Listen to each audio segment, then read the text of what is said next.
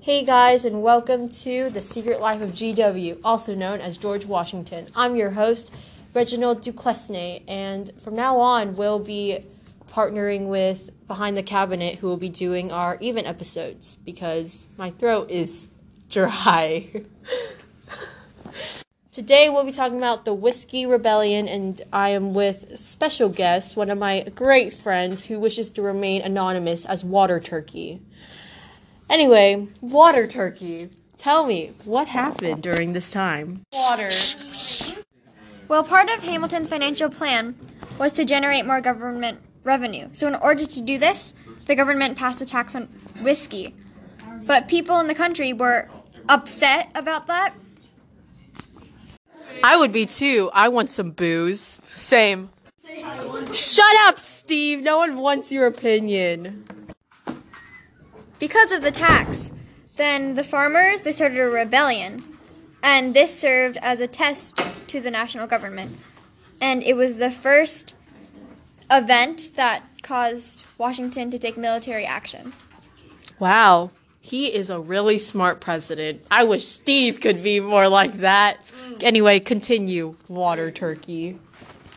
He called up the national military, and it was the first real show of national strength ever since the country was created. To conclude this episode, we have a special reciting of a primary source document of Washington's proclamation on the Whiskey Rebellion, which was recited on August 7th, 1794.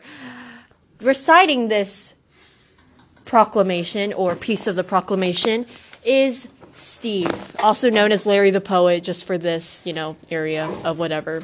Anyway, continue Steve or Larry, whatever. Yeah. Whereas it is, in my judgment, necessary under the circumstances of the case to take measures for calling forth the militia in order to suppress the combination aforesaid and to cause the laws to be duly executed. And I have accordingly determined to do so, feeling the deepest regret for the occasion, but withal the most solemn conviction that the essential interest of the Union demand it, that the very existence of the government and the fundamental principles of social order are materially involved in the issue, and the patriotism and firmness of all good citizens are seriously called upon, as occasions may require, to aid in the effectual suppression of so fatal a spirit. Wow, Steve. Let's give a round of applause to Steve. Yes. I'm so proud of you, Steve. You've actually been useful on the third episode, too. Usually, you're not useful until like the 10th, and we don't usually have a 10th episode. Anyway, thanks for tuning in, guys, and don't forget that next week's episode will be brought to you by Behind the Cabinet by Anonymous and Anonymous. Because we can't finish our work on time. Yes. Thanks, Mr. Dario, eighth grade teacher. All right. Thanks, guys, and see you later.